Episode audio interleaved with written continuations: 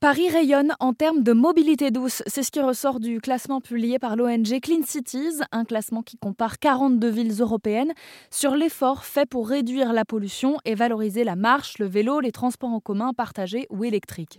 Sylvain Delaverne est le coordinateur France de l'ONG. Alors le but, c'est euh, de travailler euh, à euh, la transition des mobilités à partir des grandes métropoles françaises et européennes et d'arriver sur des des villes zéro émission euh, dépolluées, on va dire, euh, en 2030, à horizon 2030. Et effectivement, euh, selon l'offre d'alternatives, on voit bien que les villes n'ont pas le même niveau.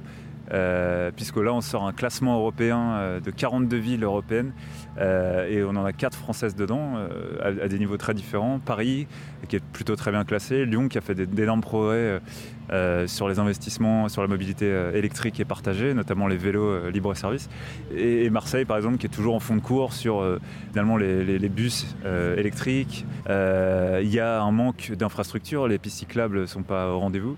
Et il n'y a pas beaucoup de voitures électriques partagées, il n'y a pas beaucoup de bornes de recharge, etc. etc.